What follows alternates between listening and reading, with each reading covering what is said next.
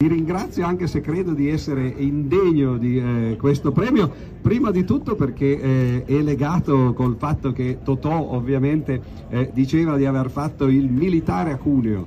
Io non ho fatto il militare a Cuneo, e in realtà non ho nemmeno fatto il militare, devo dire, perché eh, ho accompagnato un cieco di guerra per un anno eh, facendo eh, un servizio civile, all'epoca non c'era ancora l'obiezione di coscienza, quindi da questo punto di vista sono indegno.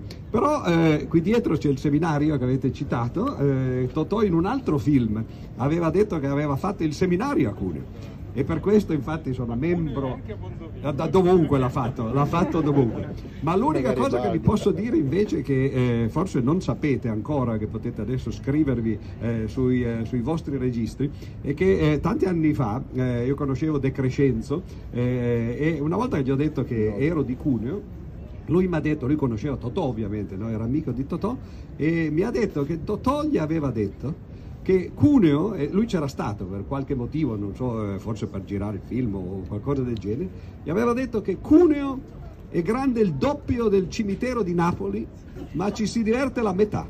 Quindi eh, questa è una bella definizione della nostra città no? e per questo sono felice di essere cuneese.